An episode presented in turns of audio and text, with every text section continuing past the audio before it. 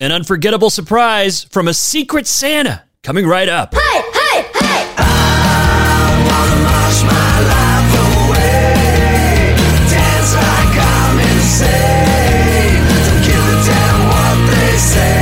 Like The Daily Detour. What's up? It's Dan Roberts. That was Livid Wolf. Quickie playing there, and uh, Lutre joining me next week. Uh, he's got a new song uh, that we're going to share with you. Uh, I don't know. I'm sharing it, I guess. I don't know why I said we. Uh, I didn't write it. I don't perform on it. I don't sing on it. But anyway, he will share it with us next week. Coming up later on in this episode, Josh Firestein and I will discuss Christmas movies, the cheesy ones, and also have a quiz that you can play along with and, and see. Josh thinks he knows Christmas movies, cheesy Christmas movies, pretty well. Maybe you know them better. But let's get started with this Secret Santa story. This is a good story. A grandmother named Diana Boldman works at McDonald's each day, 65 years old, as she works the uh, shift after having delivered 150 newspapers across her hometown of Idaho Falls each morning. She does this in a van that has nearly 240,000 miles on it. Diana hopes to retire in the next year or two, but her husband is on disability, and so Diana is the sole provider for them. She's doing what she can, and she's doing it well. And a secret Santa got wind of her efforts. It came up with a little surprise for her, which was delivered. I'll give them credit. I'm not attached to any media group. Uh, this was delivered by East Idaho News. And I'll put a link to the video so that you can see it in the description of this episode. But they delivered to her a bunch of Maverik gift cards for gasoline to help her out with her gas for that paper route, right? And to get to and from work. Uh, about $5,000 worth of gas cards. Also, a $1,000 check to spend on whatever she wants. Probably uh, one of the things she'll want to do is register her brand new car, which the Secret Santa parked outside her McDonald's. How great is that? And it really is a secret Santa. He wanted to remain anonymous, and so he got together with this East Idaho News uh, to hand out presents, not just to Diana, uh, but to others as well. I don't know those stories yet, but he's doing this to the tune of half a million dollars. Our daily reminder that there are good people in the world. Pretty nice. She got a shiny new SUV, if you're wondering.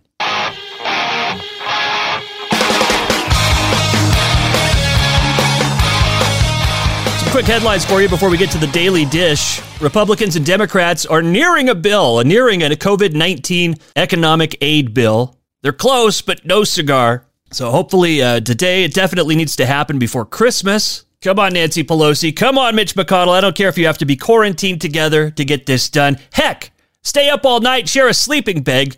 The American people just need this, right? Couple other quick headlines for you. The MLB has reclassified the Negro Leagues as Major League. In a statement, they said it is the MLB's view that the committee's 1969 omission of the Negro Leagues from consideration was clearly an error that demands today's designation. This means that stats from the league will be married with the Major League uh, Baseball history books, which means that a player like Willie Mays will add some hits to his record, and maybe other players who haven't been recognized will get their due going forward. And this, of course, got my attention because this this has everything. It's got drama, it's got controversy, it's got nudity. And you know what? I'll just uh, let me run this by you. Here's the deal: uh, there are strip clubs open in San Diego during the pandemic. This is happening. With what you know about strip clubs, and I know you've ne- you've never actually been, but you've heard some stories from your friends. I know, I know, but just with your your knowledge that you've picked up here and there about strip clubs and what you know about the pandemic, do you think that the strip clubs should be open? Should uh, these ladies be on stage with their clothes off, gyrating and sweating? Should lap dances be happening? And if so, why can't we do stand up comedy? Anyway, don't want to get off on that tangent again. This was a situation for a couple of strip clubs Pacers International Showgirls and Cheetah's Gentlemen's Club, who operated for five weeks during the pandemic under their own safety measures, which included keeping strippers 15 feet from tables. Have fun, guys. They also restricted the number of strippers to one per stage and required the girls and other employees to wear masks as well. So far, what I'm getting from this story is that the strippers are more responsible than they have better guidelines than the guy who won't stay six feet behind me at the checkout, who usually has more sweat pouring down his forehead than any girl doing aerobics to pour some sugar on me. Anyway, people trying to shut them down, people trying to find them, and how do you suppose a judge in California ruled on such a thing? I mean, if you were a betting person, I would think you would probably say, oh, the judge said, yeah, fine them, shut them down. But instead, this California judge extended the strip club's exemption from lockdown, grouping them with restaurants who serve food. A lot of strip clubs serve food, I guess. I guess. Personally, I've never been to a strip club that serves food. Anyway, I thought that was interesting. I've heard a lot of people ask uh, on other podcasts, what is the deal with strip clubs? Are they open right now? Doesn't seem like they ought to be, but are they? Girls got to make a living with everything else that gets shut down or is at half capacity or whatever the heck. So there you go. In California, that's how they're handling it. Dancing as usual. Well, not quite as usual. Dancing from a distance. Just ahead, I will quiz you and Josh Firestein, my guest this week, on Christmas movies. I will throw out some plot descriptions. Those plots might be real, they might be from actual cheesy Christmas movies, or they might be completely fake, made up. Will you be able to tell the difference? Will Josh? We'll find out here after the Daily Dish. What have I been whining about, complaining about, outraged about more than anything since this podcast began? When it comes to showbiz news, what have I lamented?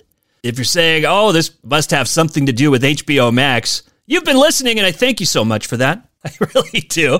You've been not only have you been listening, you've been paying attention. Uh, yeah, HBO Max uh, back in my showbiz report, but this time with the uh, surprise ending. As of today, HBO Max is finally on the Roku. I can stop casting from my phone to the television and just dial it up on the TV like a normal person. How fantastic is that? If you don't own a Roku, if you get your television, your streaming services some other way, this is meaningless to you. But for us Roku users, this is huge. Because now, as I told my wife, uh, I don't have to decide whether I want to play Pop Blitz on my phone or watch The Flight Attendant on HBO Max, which would be cast from my phone to my television, thereby uh, making my phone useless for that hour or two that we're watching. Now I can do them both at the same time. Second screening, I think I'll call it. Oh, that's already a thing? All right, well, I'll get to second screen. Anyway, super excited about it. If I fail to drop an episode tomorrow, you know it's because I, well, I'm in front of HBO Max which I think is actually a good service. A lot of controversy with it because of the uh, Roku thing and also because of their plan to do same day as theaters releases. Uh, yeah, I don't know what kind of financial sense that makes, but does anything make financial sense this year? I mean, truly, everyone's doing the best they can. I, as a consumer, I love it. If I was uh, putting up money for one of those movies to make it happen, to produce it, I'd probably be less than excited. But I think for viewers, it's a win. Anyway, Roku and uh, Warner Media, who own HBO, uh, finally got together over drinks and kissed and made up. Other news here, uh, and I, I have mixed feelings about this one. Tom Cruise was recorded chastising his crew on the set of Mission Impossible 7. The audio has been released by The Sun. I can't play it for you, but I am definitely going to put a link in the description of this episode so you can go back and just click on that and hear it for yourself. But he got upset with his crew for breaking COVID 19 safety protocols. What I'm told is that there were two crew members standing too close to each other in front of a computer screen. It could happen to anybody. But then Tom starts yelling, I see you do it again. You're effing gone. Only he didn't say effing. He filled in those other letters with his potty mouth. So I don't know if Tom overreacted, but he went into a whole lecture here and uh, certainly he's got a lot of pressure on him. And maybe these people were also just getting the brunt of his frustration. Like that was it for him and he snapped. Uh, I don't disagree with the sentiment, though, and it makes a lot of sense, especially if you're Tom Cruise and you're not only starring in this movie, but you're producing it. He said, We are the gold standard. They're back there in Hollywood making movies right now because of us, because they believe in us and what we're doing. I'm on my phone with every effing studio at night Except he didn't say effing. He used a naughty word. Insurance companies, producers, and they're looking at us and using us to make their movies. We are creating thousands of jobs, you mother effers. That's right, mother effers. And I'll give you a hint. Second part of that word, not fathers. And he said, I don't ever want to see it again, ever. So again, you know, it sounds like Tom was having a bad day, but point taken, right? You, I don't know that you can argue with the point. He doesn't want to have another shutdown. They did have one during filming of Mission Impossible 7. That was in February in Italy. And he says to these people, again, his crew, you can tell it to the people who are losing their effing homes because our industry is shut down. It's not going to put food on their table or pay for their college education. That's what I sleep with every night, he said. Do you understand the responsibility that you have? We are not shutting this effing movie down. So that uh, recording is out there. Do with it what you will. I know you're curious. Cruise's publicist didn't immediately respond to a request for comment, but I think the I think the tape says it all, right? What do you say? They were endangering our shoot, thereby they were endangering lives, and I lost my temper. I mean, I don't know. He probably, you know, you could probably deliver the same message in, in a kinder way, but sometimes then uh, the, the offense gets repeated and they don't take you seriously. I don't know. I, like I said, I have real mixed feelings about that one. I'm glad I wasn't on the receiving end of the tirade. Some reboot news for you. The Lizzie McGuire revival is not happening anymore. Disney Plus saying they didn't think they could come up with enough stories right now for the character of Lizzie McGuire. Uh, Hilary Duff was supposed to be back on board, and she said that there were a lot of efforts and conversations uh, trying to make it work, but uh, she said she wants any reboot of Lizzie to be honest and authentic to who Lizzie would be today. It's what the character deserves. So read between the lines in that statement. I think maybe she wanted a more adult show, and Disney Plus was like, "We're Disney effing Plus. We can't we can't have an adult Lizzie McGuire out cocktailing and fooling around." I don't know, though. I'm speculating on that. The other reboot I want to tell you about, uh, you've been waiting for this your whole life and you didn't know it. Probably not. Uh, there is a Night Court sequel series in the works, if you can believe it, with John Larroquette, who was on the show, will return as the sleazy attorney Dan Fielding. And Melissa Rauch from The Big Bang Theory uh, is attached as an executive producer on the series. I don't know if she'll also star. Uh, there is a female character that will be the lead, that will be the daughter of Harry Stone, who was the judge character on the show, played by the late Harry Anderson. Uh, you know, this show gets made fun of a lot. It's become a punchline in some circles, but I got to tell you, I loved it as a kid, and I've stumbled upon it in reruns and been sucked in and laughed my butt off all over again. Uh, it is just unabashedly meant to be funny. There's really no lessons being learned. Uh, it's very broad and goofy, and so uh, you know what? I'm I'm game for another round of Night Court. We'll see what happens with that. John Larroquette always does does good work wherever he winds up, and he's been working pretty pretty steadily. And you know what? I don't know how you top that. I don't know how you top a Night Court reboot. However you look at it. So that just tells me it is time for this week's guest once again, comedian Josh Firestein. Josh, I have another quiz for you. Okay. You, and by the way, I have a question for you. Uh, do you watch any cheesy, not the classics, but do you find yourself, perhaps thanks to your your girl, your wife, do you do you find yourself watching cheesy Hallmark Christmas movies? Oh yeah. yeah. I like that kind of stuff. I put it on and yeah, I put it on and uh, my daughter watches it. Kind of, we all kind of watch it, and we're all like yeah. playing games on our phones or yeah. or playing a game at the at the coffee table. Like we'll play a Monopoly Junior or like a Yahtzee or something, and just have some cheesy movie in the background. That I, uh, by the way, uh, it's an annoying thing about having a relationship with a comedian is that I just can't stop making fun of all of it. Well, the whole I, movie. That's okay in that case. I think. Well, it depends. Yeah, it depends. It depends on the woman, it, like how or or who you know. It depends on the other person whether they're really into it, but like my wife and I watch and make fun of it, but maybe not as brutally as you might, I suppose. but there's such a formula to it, so it just becomes like, now how do you think this one's going to wrap up? Blah blah blah. Because we've yeah. there's only like three storylines, so let's. Yeah, they're all Christmas. That's all gonna. It's it's a Christmas movie. They don't end on cliffhangers see you next Christmas. It's right. never like find out next year if they live. And, yeah. Nah, it's you know a Christmas they, movie. Someone pointed out too, and entirely accurate, they almost always end with a crane shot of the couple kissing. The couple almost never kisses until the end of the movie. And then it's like this aerial shot as the camera moves away you know, into space. Yeah, yeah, yeah. Didn't know so, that. Yeah. Well, now you do, and now you can make fun of that. Well, I'm thinking about it now because uh, there's the, the we watched the Santa Claus the other day, and at the end of the Santa Claus, I think they zoom out of them like hugging on the front yard or something, not kissing because it's just Tim Allen and his, his his son. But I think they're like they're like hugging in the front yard, and like the, the crane shot goes up, and then it turns into that snow globe or whatever. Oh yeah. No, they don't kiss until the third movie. They do kiss in the third movie. Tim Allen and his son. Yeah, yeah. Oh, That's why it did. That's why, that's why it didn't do very well. People were really turned off, yeah, they're really. and that's why there's no Santa Claus four. Uh, Well, that's what happened to Home Alone three. Also, the kid made out with uh, Joe Pesci. Joe Pesci. We're the wet bandits. yeah. that's Hey, kiddo, we're the wet bandits. that's horrible. So tell me which of these are real and which are fake. okay. Uh, this is called The Right Before Christmas, and it's like the Wright brothers, W R I G H T, right before uh-huh. Christmas. Jessica is recently single and decided to send out five Christmas cards to people who have positively affected her life. The cards included a man who raised her, her younger brother in the military, and a pop star played by Chad Michael Murray, who wrote the soundtrack the soundtrack to her life and who becomes her new love interest. Real or fake? Real. Final answer. Final answer. Yeah, it's real. That's a real one. Good job. Had to be real. You know how I knew? You- Chad, Chad Michael Murray. There's no way you're just making up a story with Chad Michael Murray. If he's in it, he's in it. All right.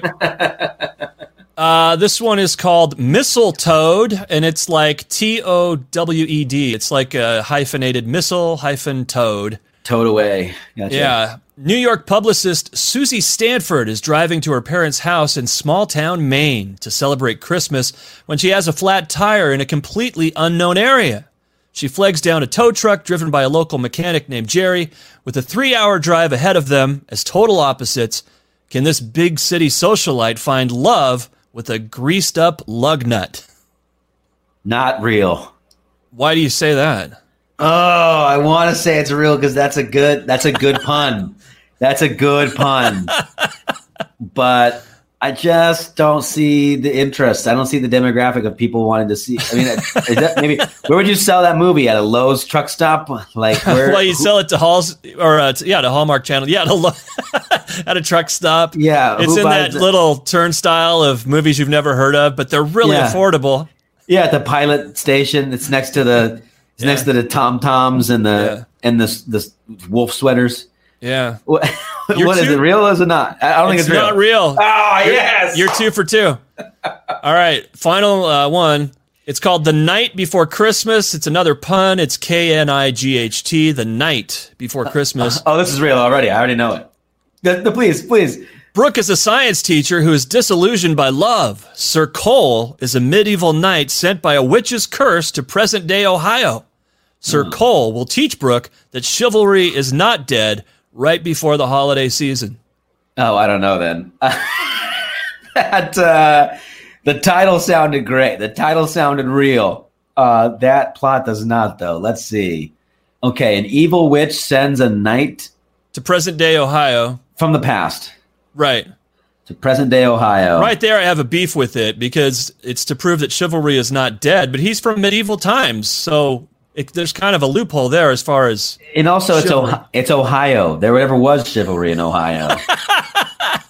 You Yeah. know, you've been, you've probably done gigs there. you tell me that the home of Cincinnati is chivalrous? I don't think so. Um, I'm gonna go with uh, not real. You were doing so good, Josh. You still, Oh, got, no. you still got two out of three, but that one's real. And actually sounds interesting. At least it's got some elements I'm not familiar with in those movies, you know? It has like a fantasy, sci fi almost appeal. Dang, I thought for sure. We'll wrap things up with Josh tomorrow on the Daily Detour. Talk about his uh, comedy album that he's working on right now.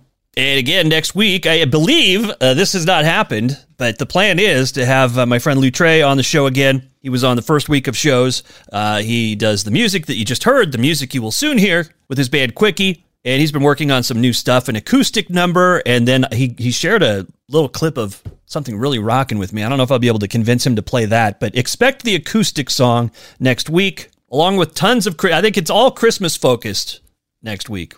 That's right. I said this yesterday. Uh, there will not be uh, an absence of daily. Your radio shows will be going on vacation if they haven't already, but not this podcast. The Daily Detour will uh, be waiting for you in your app Christmas Eve, Christmas Day, ready to go when you've had just about enough of your friends and family. you know, there's a time to slip away, put the earphones in. In fact, you don't even have to listen to the podcast. Just pretend you're listening to the podcast. Just put those earbuds in. That is the universal signal for do not disturb me right now. Although it is entirely possible that that will not work with certain members of your family, perhaps your mother in law, uh, your crazy uncle, both of whom should probably be quarantining separate from you right now anyway. But I digress. As always, if you enjoy the show, please, you know, consider writing a review wherever you listen to it. You know, I think Apple Podcast is kind of the important one, but if that's difficult, just wherever you're listening to it right now, just click on the uh, option to write a review. You don't even have to say anything. You can just slap those stars like a slot machine at the local casino. And I so appreciate that. Also, tomorrow I have some news about the Daily Detour podcast that I think you'll like. No, there will not be two extra episodes each week for a, for a complete seven days a week show. No, no, no. Let's just say, though, that there may be some bonus material delivered to you in another fashion. That's all I'll say today. Have a good one. You've been listening to The Daily Detour, a production of Basic Bits LLC, hosted by Dan Roberts, music by Quickie, and I'm your announcer, Libet Wolf. New episodes drop Monday through Friday. Subscribe now so you never miss a moment, and we'll chat with you next time. Hey, hey, hey!